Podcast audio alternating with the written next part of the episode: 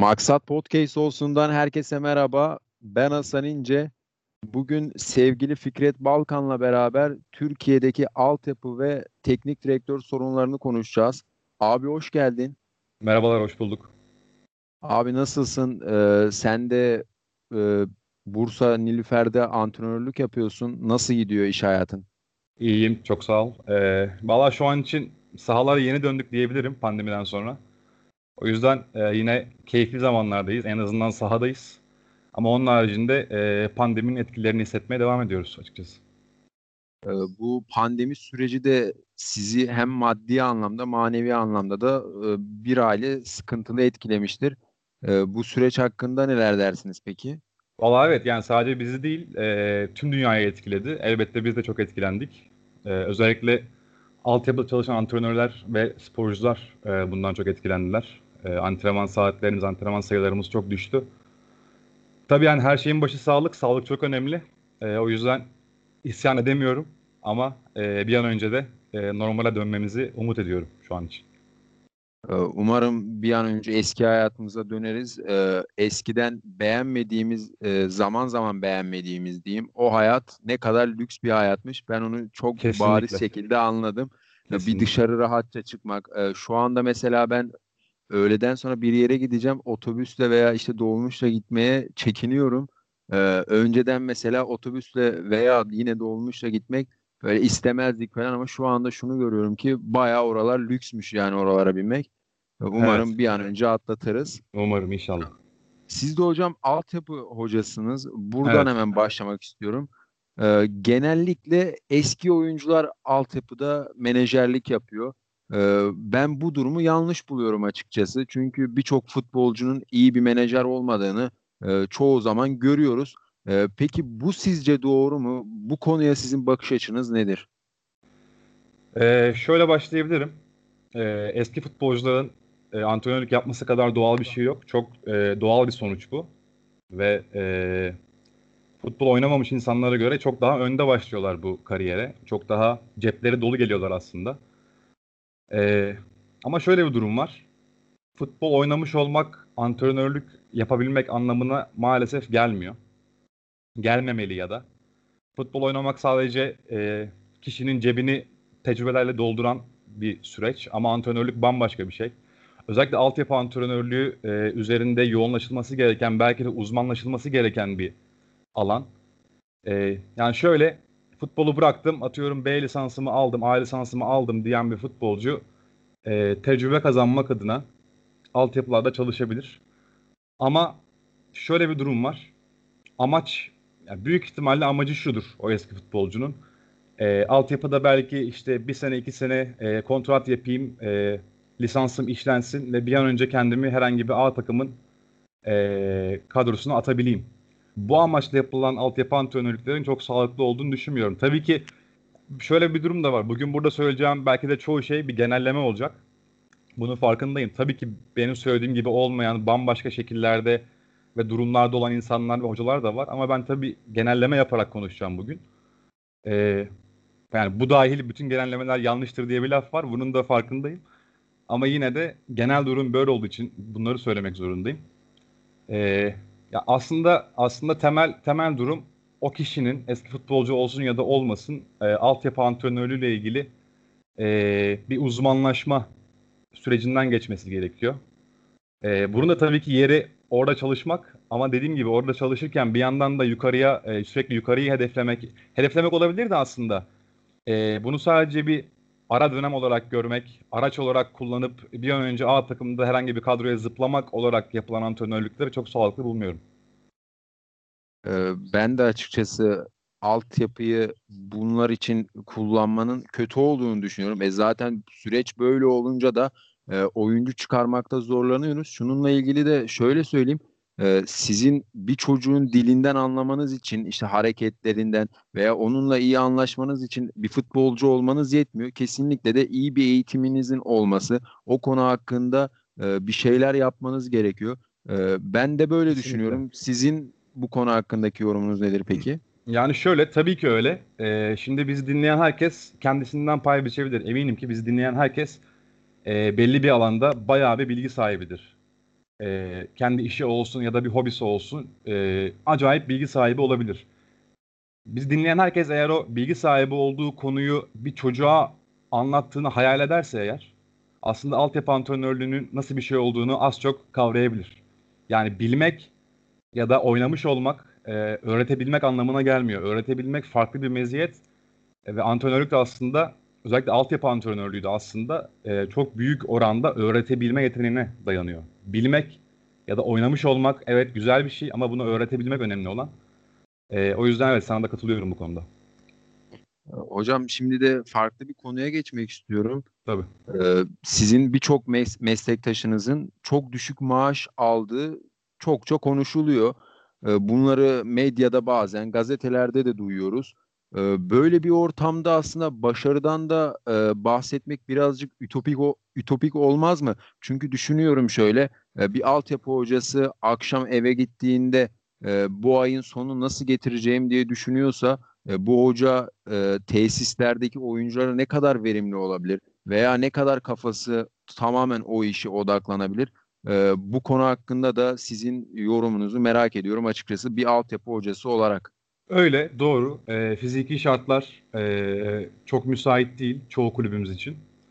E, bu bir gerçek. Böyle bir gerçeklik var. E, ama tabii ki bu antrenörlerin aldığı, altyapı antrenörlerin aldığı maaş olayı sadece büyük bir bütünün küçük bir parçası aslında. E, tabii ki bir sorun mudur? Sorundur ama dediğim gibi büyük bir fotoğrafın küçük bir parçası bu. Birçok sorun var. Tesisleşme sorunu var. E, kaliteli antrenör sorunu var. E, kaliteli yönetici sorunu var. E, bütün bu sorunları ele aldığımızda aslında hani futbolcu yetiştirmek Türkiye'de çok kolay bir iş değil. O yüzden e, bütün altyapıdaki hocalar ve e, çıkardıkları oyuncular, izlediğimiz oyuncular çok büyük emekler ve çok büyük fedakarlıklar sonrasında e, yetişen oyuncular. O yüzden hepsine de büyük saygı duymak gerekiyor. Ee, ben altyapı işinin açıkçası büyük bir sabır gerektiğini gerektirdiğini düşünüyorum. Ee, mesela benim gözümün önünde bir Altın Ordu gerçeği var İzmir'de. Ee, onların ben mesela bir, belli bir zaman hiç adlarından söz edilmiyordu ama daha sonrasında o kurdukları sistem öyle bir noktaya geldi ki şu anda herkes Altın Ordu'dan bahsediyor. E bizim ülke futbolunu düşündüğümüz zaman da herkes günübirlik başarılara bakıyor. İşte bugün başarılıysanız sıkıntı yok ama yarını kimse düşünmüyor. E bu yüzden de altyapıya bu günübirlik e, başarılar çok kötü yansımıyor mu? Ee, elbette öyle. Ya şimdi Altın Ordu bizde bir boşluğu dolduruyor.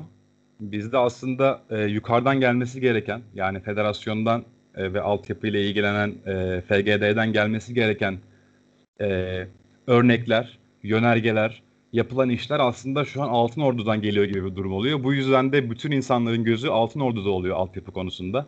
Çünkü Altın Ordu'yu referans alarak insanlar kendilerini konumlandır konumlandırmak zorunda kalıyorlar. Çünkü dediğim gibi yukarıdan gelen bir milli bir futbol kültürü, milli bir altyapı kültürü, milli bir oyun modelimiz olmadığı için bizim federasyondan gelen. Şu an Altın Ordu aslında o boşluğu dolduruyor gibi. Altın Ordu'nun yaptıkları e, bütün akademi camiasında bakılan, re, referans alınan yerler olarak gözüküyor Altın Ordu. E, ama aslında bahsettiğim gibi problem, asıl problem bizim e, bir çatı eksikliğimizin olması. Hemen hemen her konuda böyle, futbolda da böyle. E, çatımız sağlam değil, çatımız yok aslında. Bir milli milli bir futbol kültürümüz henüz oluşmuş değil. E, buna bağlı milli bir altyapı kültürümüz de oluşmuş değil. E, yine buna bağlı milli bir oyun modelimiz oluşmuş değil ve bütün bütün bunları alt alta koyduğumuz zaman elbette işlerin ha- hakikaten zor olduğunu görebiliriz. Şöyle de bir örnek vereyim hemen sırası gelmişken. E, ben şimdi lisanslarımı İngiltere ve Galler'den aldım. E, oradaki sistemden çok ufak bahsedeyim bu e, milli futbol kültürü, milli oyun modeli anlamında. E, şimdi İngiltere'de adına adına İngiliz DNA denilen bir sistem var. İngiliz DNA'sı denilen bir sistem var. Ve bu DNA içerisinde İngiltere Futbol Federasyonu yetiştireceği oyunculardan tutun da e, oynanacak, oynanması muhtemel oyun sistemlerine kadar, oyun sistemlerinin ayrıntılarına kadar çok e, büyük bir e, nasıl diyeyim bir plan program ortaya koymuş durumda. Ve bu bu e, belgeler, bu plan program aslında tabii ki bir zorunluluk değil ama yalnızca Türk e, ülkedeki bütün e, futbol insanlarına bir bir rehber olma bir e, fikir sunma amacı taşıyor. E, yine aynı şekilde Galler'de e, The Welsh Way diye arattığımızda bulabileceğimiz e, çok ayrıntılı bir doküman var. E, yine Galler'in Galler'in futbol kültürü, futbol altyapı kültürünü kültüründen bahseden, e, oyun modelinden bahseden, yani şöyle ayrıntılar var. İşte e, savunmada e, Galler takımları savunmada ne yapmalıdır? Savunmadaki pozisyonları, duruşları ne olmalıdırdan tutun da hücumda, geçişlerde takımlar ne yapmalıdır? Bir, bir komple bir oyun modeli oluşturmuş durumda Galler. Ve yine bu da bütün Galler'deki hocalar ve takımlar için bir rehber e, teşkil ediyor. Fakat gel gelelim e, bizde ne yazık ki böyle bir çalışma yok. Çok acilen benim benim şahsi düşüncem çok acilen yukarıdan e, böyle bir hem altyapıyla hem e, milli bir oyun modeliyle hem de milli bir futbol kültürünün yaratılması için yukarıdan çok acilen bir müdahale gerekiyor. Bence şu an için en fazla ihtiyaç duyduğumuz şey bu. E, milli oyun modeli diyorum. Hocam ben e, bizimle bu bilgilerinizi paylaştığınız için çok teşekkür ediyorum. Birçok dinleyici de sizin sayenizde bu örneği belki bilenler vardır ama bilmeyenler de öğrendi. Benim gibi ben bilmiyordum mesela böyle bir sistemin olduğunu. Ben şunu da anladım sizin anlattıklarınızdan. Başarı hiçbir zaman tesadüf değil. Bir şekilde onlar emek veriyor ve e, karşılığını işte Premier Lig olarak veya yetiştirdikleri oyunculardan alıyorlar. Kesinlikle Bizim öyle. ülkemizde Kesinlikle bence böyle bir modelin veya bu tarz şeylerin olabilmesi için en başta birazcık hani böyle amacın bir kaos çıkarmak değil ama TFF başkanımızın da dahil veya yanındakilerin bu işin içinden veya bu işe gönüllü okulunu okumuş veya e, bu işlerde belli başarılar elde etmiş gibi insanların gelmesi gerekiyor. Mesela e, benim birazcık konunun dışına çıkıyorum ama Nuri Şahin gibi bir ismin e, veya Hamit Altıntop gibi e, birinin ben açıkçası TFF başkanı olmasını daha çok isterim. Çünkü onlar Avrupa'da gördü, yetişti, oraları biliyor, neler yapılacağını e, birçok kişiden daha iyi bildiği için ben o zaman daha olumlu adımlar atabileceğimizi düşünüyorum açıkçası. Evet yani Eski... liyakat liyakat sahibi insanların e, işin başında olması çok e, önemli bir etken. Ama şu da var liyakat sahibi insanları işin başına getirdikten sonra onlara e, rahatça iş yapabilecekleri özgür bir ortamı da sağlamak gerekiyor. Yani sadece Hamit ya da Nuri özelinde değil de liyakat sahibi insanları başa getirmek güzel bir şey. Ama ardından da onlara e, istediklerini yapabilecekleri rahat bir ortam sağlanması gerekiyor ki o zaman belki e, bir şeyler değişebilir. E, ben şunu anladım sizin dediklerinizden mesela bir bağımsız olmalılar ve hiçbir şekilde onlara baskı olmamalı ki onlar da yapabileceklerini tam anlamıyla başarılı şekilde yansıtsınlar. Umarım bu kişileri ben geleceğini düşünüyorum. Özellikle Nuri Şahin gibi ondan örnek verdim ama e, kişinin çok dolu olduğunu çünkü kitapları okuması birçok e, yayınını izlediğimde görmüştüm.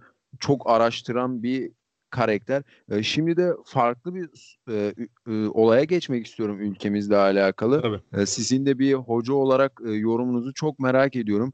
Ülkemizden hocam son zamanlarda nazar değmesin oyuncu çıkarabiliyoruz ama daha önce çıkarmakta çok zorlanıyorduk. E, tabir yerindeyse tek tük çıkarıyorduk yani. E, bu olaya sizin gözünüzle baktığınızda burada sıkıntı altyapı hocalarında mıydı yoksa oyuncularda mıydı? Tabii ki sistem hatalıydı ama e, bir de sizin gözünüzden e, bakmak isterim olaya. Ya şimdi bunun e, birkaç tane parametresi var bu işin. Bir tanesi altyapıdan A takıma geçiş e, süreçlerinde yaşanan sıkıntılar sporcular için. E, en büyük problemlerimizden bir tanesi bu. Şu an oyuncu çıkarıyoruz e, ve çıkardığımız oyuncular e, çok harika bir şey bu tabii ki. Çok genç yaşlarda e, yurt dışı transferler yapıyorlar. E, bunda tabii ki şu an yine hani bu sene de kullanılacağı ilan edilen e, 14 yerli kuralının e, bir pozitif bir etkisi olduğunu düşünüyorum. Yani yabancı sınırlamasını getirerek e, altyapıdan oyuncu çıkarma konusunda ilerleyebileceğimizi şahsen düşünmüyorum. İlk ilk kısmı bu. Yani e, U19'dan U19'dan A takımlara geçiş sürecinde e, sporcularımızın birçok eksiği oluyor. Tabii bu eksikler bu eksikler yalnızca e, mental eksikler değil. Bu eksikler aynı zamanda işte 13, 14, 15, 16 yaş gruplarında aldıkları eğitimlerle de alakalı. e, oradaki eğitimlerin kalitesini arttırabilirsek bu geçiş sürecini bir tık daha e, kolaylaştırabiliriz. Tabii ki başka problemler de var. Hani A takım hocalarının e, altyapıdan gelen çocuklara güvenme konusunda sorun yaşamaları çünkü kendi kendi koltuklarını e, koruma içgüdüsüyle olaya yaklaşmaları gibi gibi birçok sorun var evet. Ama bir antrenör gözüyle baktığım zaman bu geçiş sağlayabilecek e, insanlar biziz aslında. Biz öyle oyuncular çıkarmalıyız ki 19'a 17'ye öyle oyuncular gelmeli ki e, A takım departmanı buna baktığı zaman bu oyuncunun yukarıda iş yapabileceğini düşünmeli. E, buna ikna olmalı. Tabii ki bu da dediğim gibi e, 11'den başlayarak 11, 12, 13'ten başlayarak e, 16'ya kadar aldıkları eğitimle de çok alakalı. E, bu da aslında benim gördüğüm bir problem. Türkiye'de altyapı antrenörleri açısından gördüğüm bir problem. E, antrenman kalitelerimiz ne yazık ki yeterli değil. Benim yine söylediğim gibi başta genelliyorum şu anda. Tabii ki böyle olmayan e, antrenörlerimiz var. Ama genel olarak baktığımız zaman kalitelerin düşük olduğunu söyleyebilirim. E, bunu ben daha önce paylaşmıştım aslında. Tekrar burada da dile getireyim. Şimdi şöyle bir araştırma, şöyle bir makale okumuştum ben bu pandemi sürecinde bol bol zamanımız olduğu için çok e, araştırmalara girişmiştim. Şöyle bir makaleyle karşılaştım. E, hemen isim de vereyim. Andre Roca ve e, Paul Ford tarafından İngiltere, Almanya, Portekiz ve İspanya'da yapılıyor bu araştırma. Buradaki üst düzey üst düzey akademilerde çalışan 53 tane antrenörün e, U12 ve U16 yaş aralığındaki sporculara yaptıkları antrenmanları inceliyorlar. Bu iki kişi. Ve vardıkları sonuç şu oluyor.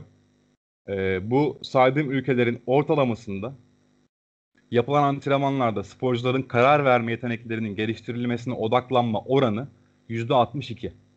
Bu bütün ülkelerin e, o, e, ortalaması öyle söyleyeyim. İngiltere, Almanya, Portekiz ve İspanya'nın ortalaması. %62. Peki ne kaldı geriye? Şöyle bir şey kaldı geriye. Şimdi kondisyonlar, e, ısınma soğumalar dahil buna. E, teknik beceriler, Hatta şunlar bile hesaplanmış. E, su molaları, antrenmanlardaki su molalarını da bunun içine katmışlar. Yani bu tarz e, parametreleri düştüğümüz zaman bu %62 çok daha yukarı çıkmaya başlıyor. Yani bu şu demek, yapılan antrenmanların e, %62'si sporcuların karar verme özelliklerini geliştirmeye yönelik antrenmanlar. Peki bu ne demek? Bu şu demek, e, bir sporcunun karar verme özelliğini nasıl geliştirirsin? Öncelikle e, sporcunun antrenman esnasında e, birden fazla opsiyonu olmak zorunda. Değil mi? Birden fazla opsiyon olacak ki içlerinden birini seçip bir karar verecek. Birincisi bu. İkincisi de karşısında rakip olmak zorunda antrenmanda. Rakip olmak zorunda. Bu çok önemli. Rakip. E, biz futbol oynuyoruz. E, biz e, komando yetiştirmiyoruz. Biz futbol yetiştiriyoruz. Biz atlet yetiştirmiyoruz. Biz futbol yetiştiriyoruz. Çocuklar e, sürekli rakibe karşı oynamak zorundalar. Rakiple oynamak zorundalar e, olabildiğince futbolun aslı neyse antrenmanlarda da bunu görmek zorundayız. Aslında burada çıkan bu rakam da 162 rakamı da bunun bir göstergesi. Gel gelelim bizim bizim antrenman sistemlerimizde altyapıda da böyle bu, A takımlarda da böyle e, ve bence bu çok büyük bir problem. Çok fazla, çok fazla fiziksel gelişime önem veriyoruz. Çok fazla, gereğinden fazla. Ve fiziksel gelişimi her şeyin üzerine koyuyoruz biz Türkiye'de. Yine genelliyorum bu arada. Ee, bu altyapılarda da böyle, A takımlarda da böyle. Yani şöyle haberler hala duyuyoruz. Ee, işte Galatasaray'a bir kondisyoner geliyor ve kondisyonerin yaptığı işler gazetelere haber oluyor. İşte futbolcuların pestilini çıkardı, şöyle yaptı, böyle yaptı tarzında haberler duyuyoruz. Bu evet bir taraftar açısından baktığın zaman belki güzel olabilir, güzel bir haber olabilir. Ee, ama bir antrenör olarak baktığın zaman bu aslında artık demode olmuş, çok da iyi olmayan bir haber olarak görmek lazım e, gerek altyapıda yetenek belirlemede, gerekse de yetenek geliştirmede e, fiziksel parametrelere gereğinden fazla önem veriyoruz. Bu çok e, sıkıntılı bir durum. Peki neye önem vermiyoruz? Fiziğe önem veriyoruz, evet. Peki neye önem vermiyoruz? Taktiksel gelişime önem vermiyoruz. Pozisyon bilgilerine önem vermiyoruz. Bu çok büyük bir problem. En en başta aşılması gereken e, mikro düzeyde yani antrenör sahada çalışan antrenörler e, düzeyinde aşılması gereken şey bence bu. Taktiksel gelişime çok daha fazla önem göstermeliyiz. E, fiziğin fiziksel e, gelişimin kesinlikle ve kesinlikle önüne koymak zorundayız taktiksel gelişimi. Çünkü dünya futbolunun gittiği yer de burası. E, ve bizde olması gereken şey de bence bu. Tabii ki atletik performans e, çok önemli bir dal futbolda. Ama şunu unutmamak lazım. E, atletik performans e, sadece ve sadece futbola yardımcı olmak için var. Atletik yani futbol atletik performansa yardımcı olmak için yok. Atletik performans futbola yardımcı olmak için var. Yaptığımız sporun futbol olduğu unutulmamalı ve kesinlikle tabii ki atletik performans e, departmanından yardım alarak e, çalışmalıyız. Fakat dediğim gibi önceliğimiz önceliğimiz taktiksel gelişim olmalı. Bunu da e, şöyle bitirerek e, özetlemiş olacağım hem de. Şimdi e, futbol teorisi diye bir kitap var. Tavsiye ediyorum bütün antrenörlere. E, Jean Jean Tamboer isimli Hollandalı bir e, futbol düşünür tarafından yazılmış bir kitap. Bunu tavsiye ediyorum. Herkes okusun.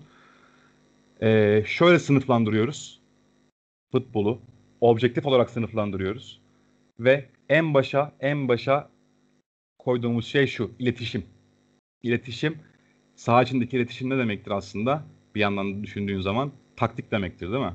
Saha içindeki iletişim. Yani sporcuların hem rakiple hem de kendi arkadaşlarıyla kurdukları iletişim ve buldukları çözümler. İletişim en başta yani taktik en başta gelir. Bir numarada gelir. Arkasından arkasından karar verme gelir. Bu iletişimleri sağlarken sağladıktan sonra bu iletişimi e, doğru iletişimi seçip doğru e, interaction'ı seçip futbolcu, sporcu bir karar vermelidir. İkinci olarak bu gelir. Üçüncü olarak bu kararı uygulama gelir. Yani bu da tekniktir. Üçüncü olarak teknik gelir. Ve son olarak da son olarak da e, futbolda fiziksel gelişim gelir. E, fiziksel gelişim öncesinde saydığım bu üç e, parametreyi e, daha sık bir şekilde ve daha 60 dakikaya ya da 90 dakikaya yaş gruplarına göre değişiyor oynadıkları süre yaymak üzerinedir. Ee, en aşağıda en aşağıda futbol futbol fitness olarak e, yazabiliriz bunu. Yani aslında hiyerarşi hiyerarşi böyle bir hiyerarşi. Fakat yine şöyle bağlayayım. Bizde bizdeki hiyerarşi değilse bu futbol fitness dediğimiz şey ne yazık ki en tepede duruyor. Ee, ve herkes buna göre konumlanıyor. Buna göre konumlandırıyoruz kendimizi. Bu da bence e, önümüzdeki dönemde eğer daha fazla oyuncu yetiştirmek istiyorsak e, modern futbolcular e, çıkartmak istiyorsak altyapımızdan 3 e, yıl, 3 yıl sonrasının, 5 yıl sonrasının, 7 yıl sonrasının futbolunu öngörmek zorundayız. Yani 12 yaşında bir çocuk karşımıza geldiği zaman e, 5 senenin, 6 sene sonra oynanacak futbolu e, tahayyül edip ona göre bu çocuğu yetiştirmek zorundayız. O yüzden de bana göre e, daha daha iyi ve daha fazla sayıda futbolcu çıkarabilmemiz için e, eğilmemiz gereken antrenör e, mikro düzeyde yani söylüyorum antrenör düzeyinde eğilmemiz gereken şey taktiksel gelişim. Böyle özetleyebilirim. Bizim hocam çok güzel özetlediniz ve ben açıkçası keyifle dinledim. Teşekkür Şöyle örnek vereyim hemen mesela.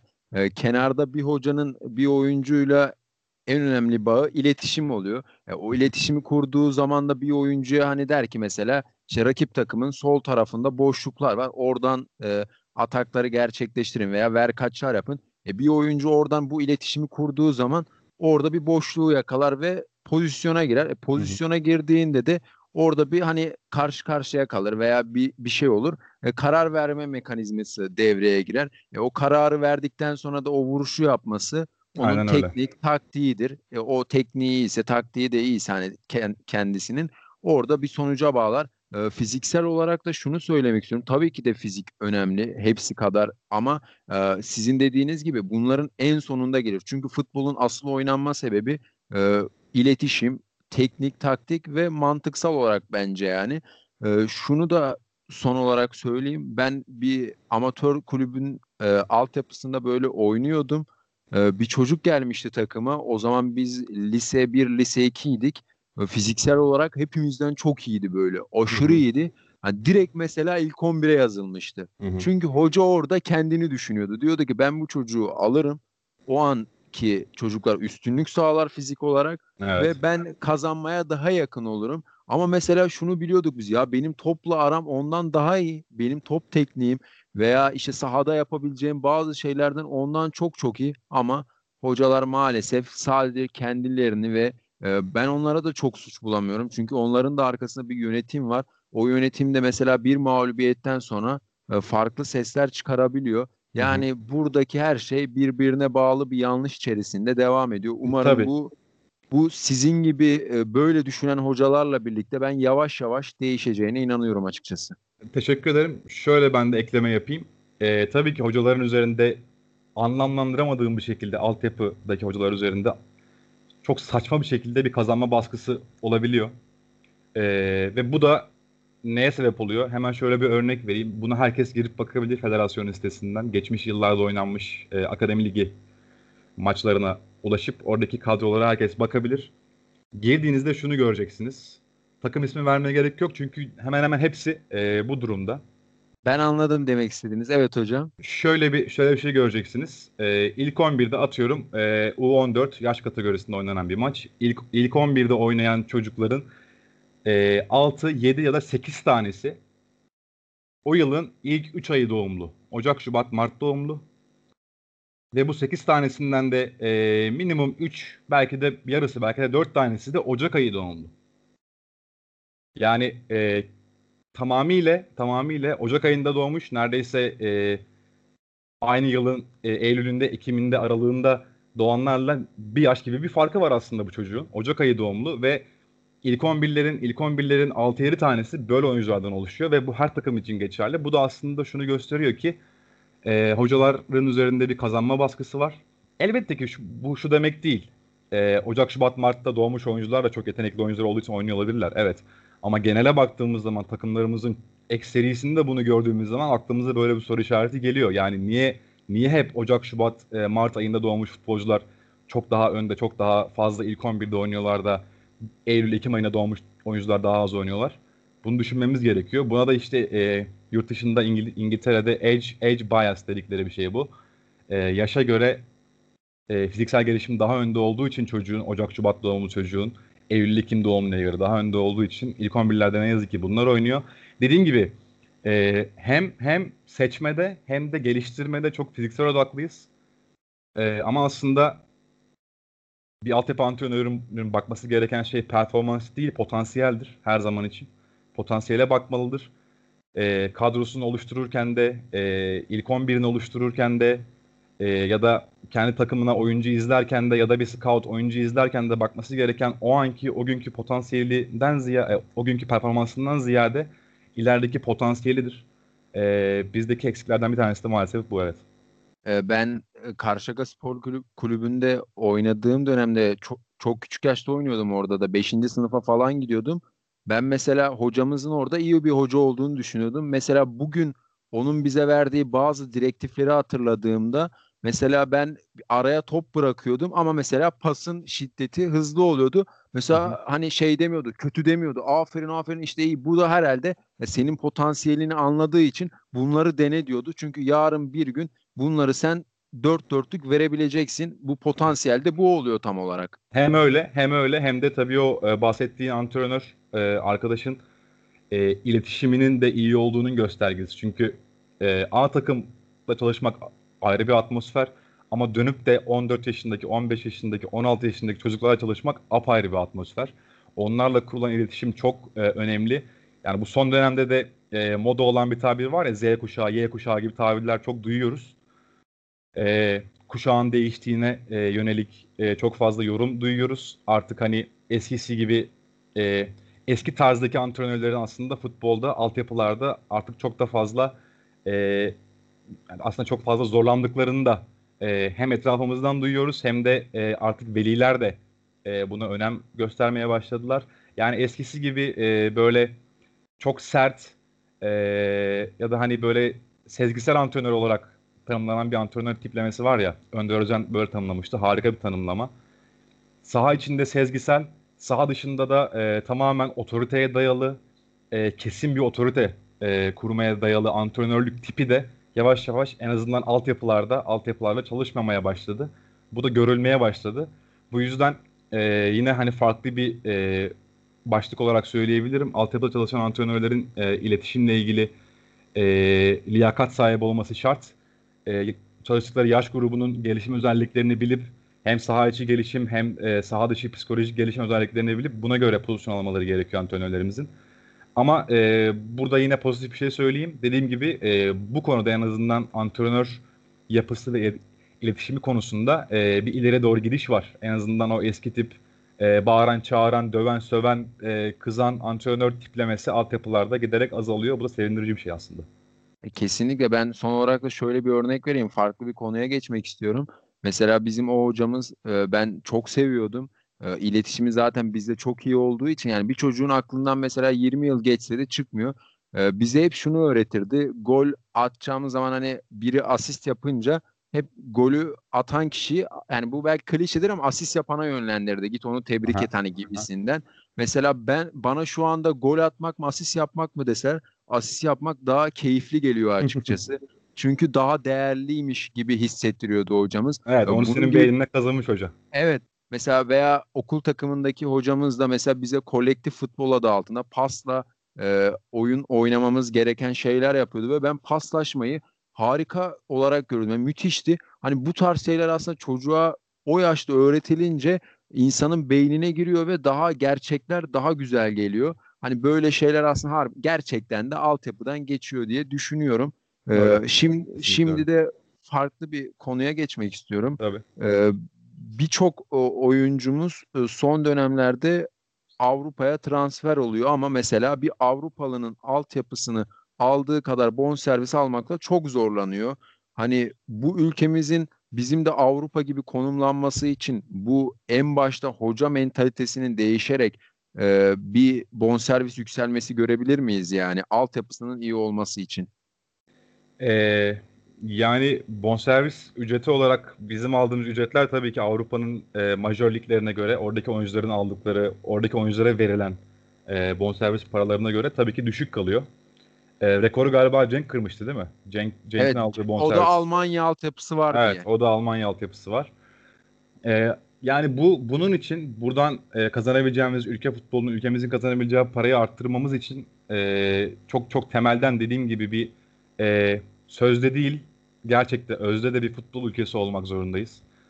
E, milli milli bir kültürü olan futbol kültürü olan milli bir oyuncu yetiştirme kültürü olan ve çıkarttığı oyuncular gerçekten de e, hem çıkartma frekansı olarak sık sık oyuncu çıkartabilen hem de çıkarttığı oyuncuların e, gayet dolu olduğu, dolu olarak çıktığı oyuncular yetiştirebilmek için dediğim gibi e, çok e, yukarıdan gelecek bir çatıya ihtiyacımız var ve bir milli bir oyun kültürüne, milli bir oyun modeline. Aslında bu konuştuklarımızın hepsinin, bugün bahsettiğim şeylerin hepsinin böyle tıkır tıkır işliyor olması lazım ki biz biz de biz de bu futbol piyasamızı arttırabilelim. Çıkarttığımız oyuncuları hem frekansını arttıralım hem de sayısını arttıralım. Ee, benim benim şahsi düşüncem şahsi düşüncem e, bizim acilen bir çatıya ihtiyacımızın olduğu futbol dünyası olarak, futbol e, ülkesi olarak bizim acilen bir çatıya ve bu çatının bize sağlayacağı rehberliğe ihtiyacımız var. Tabii ki bu çatıyı e, kimler hazırlayacak e, onu bilmiyorum. Şu an e, FGD'nin başındaki galiba Oğuz Hoca geçti FGD'nin başına son olarak. Tolunay Hoca e, Ümit Mil takımdaydı en son artık Oğuz hocamı ya da ondan sonra gelen gelecek olan e, başka bir hocamı kim kim bu e, elini bu taşın altına sokacak merakla bekliyorum ama e, çok acilen bir çatıya ihtiyacımız olduğu fikrindeyim ben. E, ben kesinlikle sizinle aynı görüşteyim. E, şimdi de e, şu konuyla alakalı bir şeyler sormak istiyorum. Son dönemlerde mesela ülkemize çok iyi hocalar çıkıyor. İşte Erol bunu Erol Bulut'u buna sayabiliriz. E, Tamer Hoca'yı buna katabiliriz. Hı hı. E, bunu çoğaltabiliriz yani şu an saymak istediğimiz. İşte son dönemlerde damga vuran Okan Buruk gerçeği var. E, siz bu durumu nasıl buluyorsunuz? E, tabii ki bu ileri gidiş anlamında e, antrenör, antrenör yetenekleri ve e, tarzlarındaki farklılık anlamında harika bir şey Türk futbol açısından. E, Okan Hoca, Erol Hoca, e, İlhan Palut Hoca bunlar çok önemli. Yalçın Koşukavak Hoca çok önemli bir hoca. Evet, Bayram Bektaş, e, evet. Hüseyin Kimşir. Türk Türk yani. futbol için bunlar çok önemli hocalar. Ee, biraz da şimdi bu çıkan hocaların profillerine baktığımız zaman aslında bir şey görüyoruz. O da az önce e, Önder Özen'den referans göstererek söylediğim bir şey var. Sezgisel antrenör ve metodik antrenör olarak e, ayırıyor Önder Hoca antrenörleri. E, bu ismini andığımız hocalara baktığımız zaman bunların ekseri çoğunluğunun sezgisel değil, metodik antrenör, antrenörler olduğunu görüyoruz. E, bu da aslında bize başka bir işaret veriyor. E, futbolun gittiği yönle alakalı bir işaret veriyor bize. E, yurt dışında yurt dışında bu tarz antrenörlerin sayısı çok daha fazla ama bizde bizde bile bu kadar fazla e, metodik antrenörün e, ortaya çıkıyor ve üst düzeyde iş yapıyor olması gerçekten çok sevindirici bir durum. E, bunun artması için e, gerçekten çok çalışmamız ve e, dediğim gibi antrenör eğitim antrenör eğitim sistemimizde çok önemli bir e, değişikliğe gidip e, güçlendirmek zorundayız. Yani biraz istersen bahsedebilirim antrenörlük eğitiminden e, Türkiye'deki. Hocam kısaca olabilir yani. Olur. Çünkü süremiz de biraz sıkıntılı. Tamam, Çok tamam. şey yapmayalım. Olur hocam. Şöyle, şöyle hızlıca geçeyim o zaman. Ee, şimdi şöyle bir durum var. Bizde bizde kap, bir kapalılık söz konusu. Ee, futbol oynamamış e, insanların ülkemizde antrenör olma şansları kağıt üzerinde var ama hiç kandırmayalım birbirimizi yok. Yok diyebiliriz yani. Ee, öncelikle bundan bir an evvel kurtulmamız gerekiyor. Türk futbol antrenörlük eğitimi olarak bundan kurtulmak zorundayız. Şimdi e, çok böyle fiyakalı sloganlarımız var bizim. E, herkes için futbol gibi. Aynı slogan, aynı slogan İngiltere'de de var. For all diye bir sloganları var onların da. Ama bizdeki herkes için futbol sloganı çok fazla havada kalıyor. Çünkü demek ki herkes için futbol değil. Oynamadıysan e, giremezsin. Oynamadıysan senin için futbol yok. Bizde böyle bir yere çıkıyor. Şu anki yapılanmadan dolayı söylüyorum bunu. Yani futbol oynamamış birinin e, C lisans alması çok zor Türkiye'de. Ki C lisans aldıktan sonra analizcilik yapmak istiyorsun. Böyle bir hayali var. Bir genç birini düşünelim. Böyle bir hayali var. Analiz antrenörü olmak istiyor. Ee, buna kafasını kırmış durumda, buna eğilmiş durumda. Yurt dışında birçok kurs var bununla ilgili. Hepsine gitmiş, almış, almış e, belgelerini gelmiş Türkiye'ye çalışmak istiyor, yapmak istiyor bunu. E, buradan da lisans almak istiyor, alamıyor. Neden? Çünkü C lisansı yok. Neden? Çünkü futbol oynamamış. Önünü kapatıyoruz. Sürekli önünü kapatıyoruz. Bu bu çok çok garip bir çok garip bir sistem, çok garip bir korku var burada e, dışarıdan dışarıdan gelecek desteğe kendimizi kapatıyoruz. E, bunu hani çok konuşuluyor. Uzun uzun anlatmayacağım. Bu çok bana garip geliyor. E, ama gittiğimiz zaman İngiltere'ye ya da Galler'e gittiğimiz zaman bunu görmüyoruz. Zaten futbol oynamış insanlar çok büyük bir e, en başta da söyledim galiba cepleri dolu olarak geliyorlar. E, cepleri dolu oluyor zaten hiç oynamamış birine göre. E, hiç oynamamış biri de kendini paralayıp, parçalayıp, çok çalışıp, çok mücadele edip, çok e, kovalayıp, yurt dışına gidip dil öğrenip, ikinci, ikinci dili öğrenip kovalayabilir, elinden geleni yapabilir. Buna izin vermek zorundayız. E, böyle aslında böyle kapatabilirim bunu. Hani puanlama ayrıntılarına falan filan girmeyi düşünmüştüm ama çok da gerek yok. Söylediğim anlaşıldı büyük ihtimalle. Bir de bir de şuna da şundan da ben vurmak istiyorum. E, bu yine bu puanlamalarda yabancı dil e, bilgisi diye bir bölüm var ve genellikle 10 puan veriliyor buradan. YDS'den ya da benzeri bir sınavdan 50 puan, 50 veya eşdeğeri bir puan, eş, eşdeğeri bir puan aldığı zaman senin bu antrenörlük e, hesaplamasındaki puanla 10 puan ekleme yapıyor. E, neden 10 puan? Yani atıyorum e, şöyle bir tane hemen önünde açık zaten şu anda seçeyim bir tanesini. UEFA mesela. Nerede UEFA? Bakalım kaç puan veriyor UEFA e, yabancı dile. Hemen bulalım onu. Evet UEFA B'de yabancı dili 10 puan veriyor. Yine. Ama futbolculuk geçmişine 30 puan veriyor. Yani maksimum 30 puan. Atıyorum şöyle bir şey var. 10 yıl e, amatör oynamış bir eski sporcu 14 puan alırken yabancı dil seviyesi yüksek olan biri 10 puan alıyor. Öyle özetleyeyim size.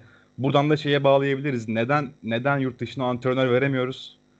E, çünkü çünkü yabancı dil konusunda bu yabancı dil bu işin en en temeli. Yurt dışına antrenör vermek istiyorsak yabancı dili olmak zorunda. E, ve bu da işin en temeli olarak kurslardaki aldığı değer, gördüğü değer yabancı dilin sadece 10 puan. E, ne bileyim futbolculuk geçmişini tamam yine koydun 20 puan olarak koy. E, 10 puanı al oradan yabancı dile ver. Yabancı dile 20 puan olsun. Daha fazla antrenör e, yabancı dil öğrenmeye eğilmek zorunda kalsın bir nevi. Gitsin bunu öğrenmek zorunda kalsın. Hem kendini geliştirsin hem de e, Avrupa'da çalışma şansı belki yakalama ihtimali olacak. Bunu arttırsın gibi gibi birçok sorun var ama en temel sorun şu. Bizim bir an önce herkes için futbol gibi böyle e, süslü laflardan kurtulup gerçekten gereğini yapmak zorundayız. E, hocam şuna ben değinmek istiyorum hemen söylediklerinizden. Bu işin en başta siz bahsederken en e, temelinde iletişim var demiştiniz. Evet. E, bence yabancı dilin burada futbol geçmişinden ya eşit olmalı ya da biraz daha fazla olması gerekiyor. Çünkü e, sizin bir futbolcuyla özellikle ülkemiz düşündüğümüz zaman yabancı futbolcunun ağırlıklı olduğunda e, iletişiminizin çok iyi olması gerekiyor. E, yabancı dil bilmeyen bir hocanın e, yabancı bir futbolcuyla ne kadar iyi bir iletişim kurabilir? O da ayrı bir soru işareti. E, bir de şöyle bir haber zaten çok görüyoruz. Mesela Sinan Gümüş Almanya e, geçmişi olan biri.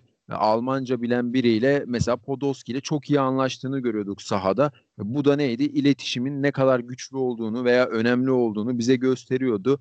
E, ben umarım bu hatalardan bir an önce dönüş yapılır ve olması gereken yapılır diye ümit ediyorum. Ben ama her şeyin yavaş yavaş olumluya gittiği dönemde işte altyapıdan oyuncu çıkarmamız, ülkemizdeki artık yeni nesil hocaların çok olması gibi e, böyle ufak ufak e, olumlu adımların bu tarz şeylerde de olacağını düşünüyorum. E, şimdi de son olarak da şu konuya değinelim. Daha sonra da kapatacağız yayını. Tamam. Ülkemizde hocam ben şuna açıkçası çok böyle garip hissediyorum ben de. Ülkemizde hocalar sürekli değişiyor. Bir takım sezon içerisinde iki tane değişiyor. Tamam takım değişiyor. Ondan vazgeçtim. Ona bir şey diyemiyorum. Ama bir hocanın kendini bu kadar değersizleştirmesini gerçekten bir insan olarak anlayamıyorum, anlamak da istemiyorum. Mesela İbrahim Üzülmez, Hikmet Karaman e, bu isimler ya gidiyorsun Kayseri ile çalışıyorsun çat bir ay sonra başka bir takımla veya ertesi gün biriyle anlaşma yapıyorsun. Yani neden bu kadar kendilerini değersizleştiriyorlar? E, ben anlam veremiyorum ve geldikleri şartlar da çok kötü. Yani buna rağmen böyle şeyler yapmalarını ben açıkçası birazcık yadırgıyorum. Sizin bir hoca olarak buradaki bakış açınızı da merak ediyorum. Yani tabii ki e, çok net bir şekilde gözüken bir sirkülasyon durumu var e, liglerimizde. E, belli başlı hocalar, belli başlı takımlara e, sürekli yer değiştirerek e, kariyerlerine devam ediyorlar. E, bu tabii ki eleştirilmesi gereken bir şey mi? Evet öyle ama bir yandan da şöyle düşünmek lazım e, böyle bir iklimimiz var. Bizim böyle bir ortamımız var. Böyle bir ne yazık ki kültürümüz oluşmuş durumda. Bunun değişmesi gerekiyor. E, o yüzden yani havuzun havuzun suyu havuzun suyu bu kadar bulanıkken e, üzerindeki yapraklarla ilgili, içindeki yapraklarla ilgili konuşmak aslında çok e, kayda değer bir şey değil. Tabii ki bu bu iste, istemediğimiz, is, istenmeyecek bir şey. Bu kadar fazla oyun e, hoca değişmesi çok da sağlıksız bir durum. Ama ne yazık ki böyle bir yönetim kültürümüz oluşmuş durumda. E, üçüncü hafta, beşinci hafta hemen sonuçlar gelmediğinde anında hocayı gönderip başka bir hoca tekrar gelmediğinde başka bir hoca düşmeye yaklaşınca başka bir hoca gibi gibi gibi sürekli böyle bir sirkülasyon olması futbolumuz adına e, mantıklı mı? Kesinlikle mantıksız. Ama e, şu an havuzun suyun maalesef bu durumda biraz bulanık. Ee, ben yani bilmiyorum tamam yönetimsel olarak çok büyük sıkıntılarımız var ama bunları bir adım olarak başlatmak gerek. E, bu adımı da bence menajerler yani teknik direktörler yapabilecek boyutta. Hani İbrahim Üzülmez veya Hikmet Karaman veya Mesut Bakkal bu hocalar yani e, yani tabir biraz kötü ama denek olarak görüldüğünüz zaman bir baş kaldırsalar veya bir toplu karar alsalar e, daha iyi olmaz mı? Yani sizi de bir hoca olarak böyle bu tarz konularla çok şey yapmak istemiyorum ama hani yani bilmiyorum bana garip geliyor açıkçası çok. Ya toplu toplu bir şekilde karar almak, e, hep beraber hareket etmek, e, bunlar böyle birdenbire çat diye pat diye olacak işler değil. Bunlar böyle bir e, uzun vadeye yayılan yayılmış bir e, eğitimin uzun vadeye yayılmış bir yine aynı şey söylüyorum ama kültürün yansıması olacak ortaya çıkabilecek şeyler. Bugün böyle hemen karar veriyoruz bundan sonra böyle yapmayacağız e, demek birazcık e, çok uyuşmuyor gerçeklikle ne yazık ki. Dediğim gibi şu andan başlayıp planlamaya, modellemeye şu andan başlarsak belki bir 10 yıl sonra bunları konuşmuyor olabiliriz. Ee, ama hani şu an için çat diye şöyle olsun, pat diye böyle bir karar alsın hocalar bir daha gitmesinler, çalışmasınlar demek çok da e, sağlıklı ya da gerçekçi en azından durmuyor. Yalnızca dediğim gibi bir planlamaya ve bir e, kültür oluşumuna ihtiyacımız var. Bir, bu kültürde oluşturduğumuz zaman bu tarz problemlerin de ortadan kalkacağını düşünüyorum. Uzun vadede ama kısa vadede olacak işler gibi durmuyor. Avrupa'da ben takip ettiğimde mesela bu sezon Schalke'de David Wagner'i mesela birçok mağlubiyet aldığını gördük. Ama evet. mesela Schalke yolları ayırmadı. veya Everton'da bir dönem önce Ancelotti'den önce Marco Silva vardı. Ee, Birçok mağlubiyet aldı. Takımın değeri çok iyi ama hoca yapamıyordu bu işi. Ama mesela onlar sonuna kadar sabretti. Baktılar gerçekten olmuyor artık. Orada ben mesela hoca değişimine çok böyle sıcak bakan biri değilim sürekli ama orada artık değişmesi gerekiyordu. Çünkü işler çok olumsuz gidiyordu. Ee, ülkemizde de şöyle bir örnek verebilirim. Altın Ordu'dan yine mesela Hüseyin Hoca ile e, zaman zaman kötü performanslar sergilediğini gördük Altın Ordu'nun. Düşme hattının kıyılarında dolaştı ama Altın Ordu hiçbir şey zaman e, yolunu ayırmadı Hüseyin Hoca'dan. Hı hı. Yani bilmiyorum böyle olumlu örnekler de var. Umarım ülke futbolumuz bir an önce gelişir. E, bizler gerçekten bunu hak eden insanlarız. E, kaliteli şeyler görmeyi e, bence hak ettiğimizi düşünüyorum. E, ben de size katıldığınız için ve değerli bilgiler sunduğunuz için çok teşekkür ediyorum. E, son, son olarak, olarak eklemek son istediğim evet, tabii, tabii, şey, son şey olarak eklemek son olarak bir şey daha tabii. ekleyeyim. Tam da tam da bu konuştuğumuz konuyla ilgili. Şimdi hep e, şeyden bahsettim. E, çatıdan bahsettim. Yukarıdan gelmesi lazım diye bahsettim. Tabii bunun bir de bir alt başlığı olarak kulüplerin de kültürleri var. Kulüp kültürü oluşturmak da ayrı bir mesele. Altın Ordu'nun yaptığı iş bu.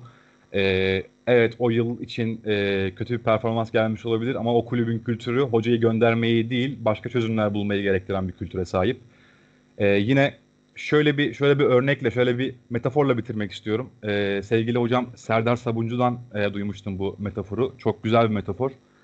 Ee, şöyle bir şey söylemişti. Türk futbolunda herkes su olmak derdinde. E, fakat bardak yapmak isteyen, bardak modellemek isteyen yok demişti. Bizim acilen bir bardağa ihtiyacımız var ki e, içine suyu koyduğunda su bir şekil alsın, istediğimiz şekli alsın ve biz o suyu kana kana içebilelim. E, acilen bir bardak olmaya, bardak yapmaya, bardak modellemeye ihtiyacımız var. Böyle bitirebilirim. Hocam ben katıldığınız için ve bu keyifli sohbet için, bilgiler için çok teşekkür ediyorum. Ben ee, görüşmek üzere. Kendinize iyi bakın. Siz de öyle. Görüşmek üzere.